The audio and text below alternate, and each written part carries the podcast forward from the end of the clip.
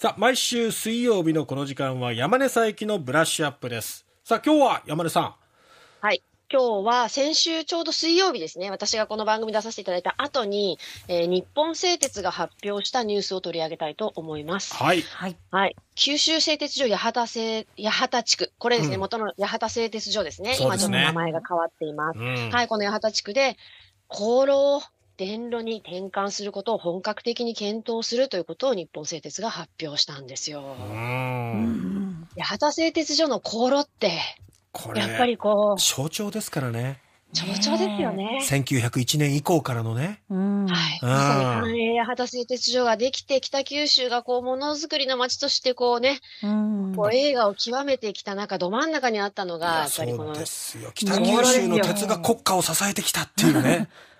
私もその思いありますよ。だからもう時代が終わるみなんかたいなね。そんな気持ち、寂しさを拭えないんですけれども、ねこれは心時代の流れっていうことなんですか、ねはい。まさに時代の流れです。えううんんこれ、あの、製鉄っていうのは、ええ実は、ものすごい CO2 を排出する産業なんですよ。えで、うん日本のえー産業ですね、いろんな、いろんなものを作ったりとかするセクターの中で、え。うん、なんと鉄がですね、48%、CO2 を排出しています。48%。これはね、今の時代ちょっとね。うん。ほぼ半分。うんそう。だから他の産業がね、電機メーカーとか自動車メーカーがいくら CO2 排出量を減らそうって頑張っても、やっぱ鉄が頑張らないことにはなかなかこのうん量が減らないっていうね、問題があります。でですね、まあどうしてこんなに CO2 が出てしまうのかっていうとえ。、えまさにこれがね、航路の仕組みそのものなんですよえ。。はい。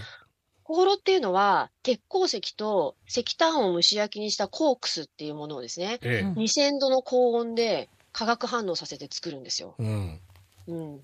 まず、石炭ですよ。うんコークスっていうのは石炭そのものなので、そうですね。まあ、よく石炭火力発電所がええ CO2 めちゃめちゃ出すから悪者だって言って、はい。はい。でそれこそね、例えばあの、環境問題に取り組んでいるドうんグレタちゃんとかですね。うん。まあ、いろんなコップとかイベントがあるために石炭火力発電所はもうダメだってもう麻薬みたいな言われ方をするわけです、うんグローバルの世論の中で。うんそれと同じ石炭をものすごい高温で燃やして、うんまあ、熱をかけて、そしてうん鉄を作るわけだから、鉄、うん航路はですね、このプロセス自体がものすごく CO2 が出てしまうんですよ。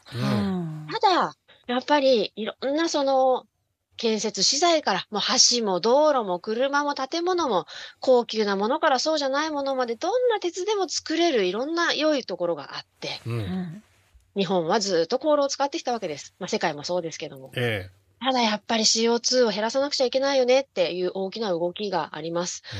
それから、これ CO2 をもう一つ減らさなきゃいけないっていうのは、日本製鉄自体は CO2 を2030年までに30%減らすって言ってるんですよね。えなので、日本製鉄自体が自分たちの目標をちゃんと達成していくためにも、どうしても航路を電路に切り替えていくっていう過程が必要なんですえ。よ。う。うんんまあ、そりゃそうだよね、と。ただもう一つ理由があって、ええ。これはですね、鉄を使うお客さん側の変化なんですよ。ほう。うんというと、うん例えばですね、この八幡製鉄所で作っている、あ、えーに、慣れないけど九州製鉄所八幡地区ですね。で作っている、例えば今回電路でやるよって言ってるのは電磁鋼板って言われるね、鉄の製品なんですよ。え鉄ってまあさっき申し上げたように、橋で使う鉄骨みたいなものとか、うんビル作るときの鉄筋コンクリートみたいなやつとか、え。うん。例えば、えっ、と、細いワイヤーみたいなものとか、いろんな鉄があるじゃないですか。そうですねうんうん。その中でこの八幡で作ってる電磁鋼板っていうのはどんなものに使うかっていうと、え電気自動車を動かすためのモーターとかに使うものなんですよ。え。ほう。ね、やっぱり自動車産業って、ものすごい環境競争やってますよね。ええ。はい。EV がいいのか、えートヨタのプリウスはどうなのか、ハイブリッド車じゃダメなのか、うん。プラグインハイブリッドなのか、うん。かつてはディーゼル車が良かったって言われたけど、もうダメなのか、うん。みたいなことで、ものすごくやっぱり環境規制は厳しいし、はい。環境性能が会社の命運を左右するような時代になってるんですよ。うん。お客さん側はですよ。ええ。そうすると自動車メーカーは何を考えるかっていうと、自分たちの工場で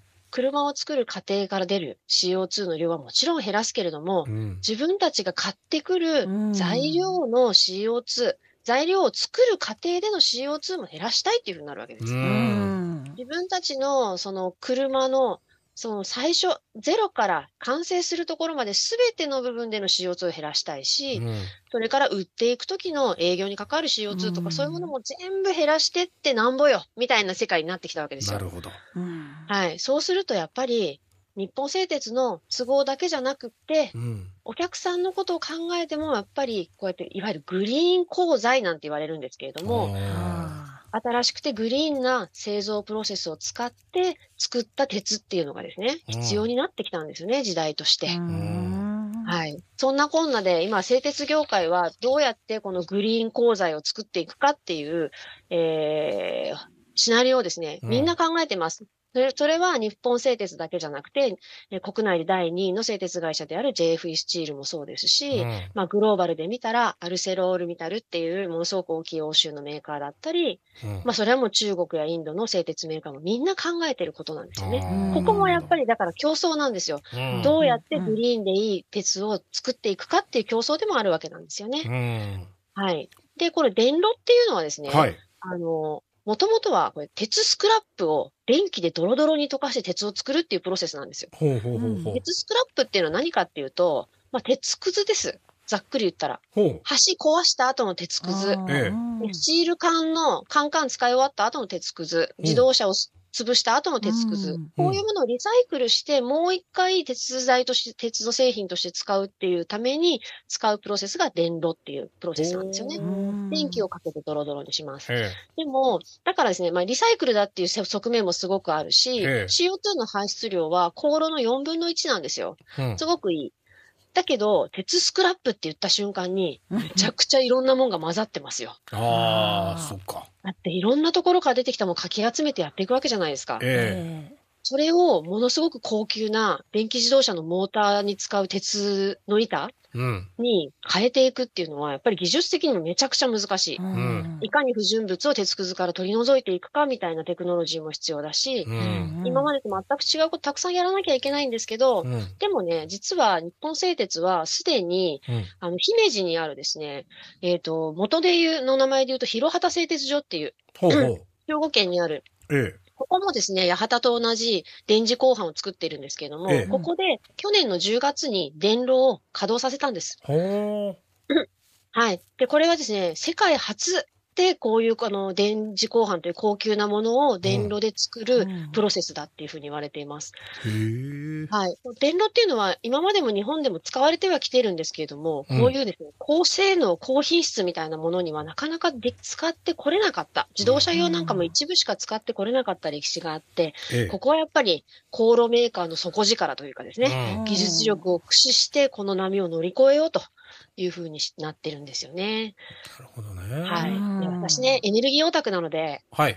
この電炉を日本製鉄が取り入れる場所が、うん。八幡と広畑だって聞いたときに、うんう。わーって思ったわけです。何うわって。それど、どういう感情なんですか、それ？い。やー先週、ええうん工場の立地と電気料金の関係ってものすごい関係あるんですよってあ話したあ、はい。話してくれましたよね。半導体工場うんははい九州だよねって。うん。ええこの広畑って関西にあるんですけど、え関西電力っていうのはですね、ええもう原子力発電所を山のように持っていえ。る。ああ、そうですね。はい。すでに何機も動いてるんですよ。はい5機だったかうん。動いてる。そして九州は原子力発電所、今2機動いててですね。ええ。3機かな。はい。3期ですね、今ね。3機ですね。うん。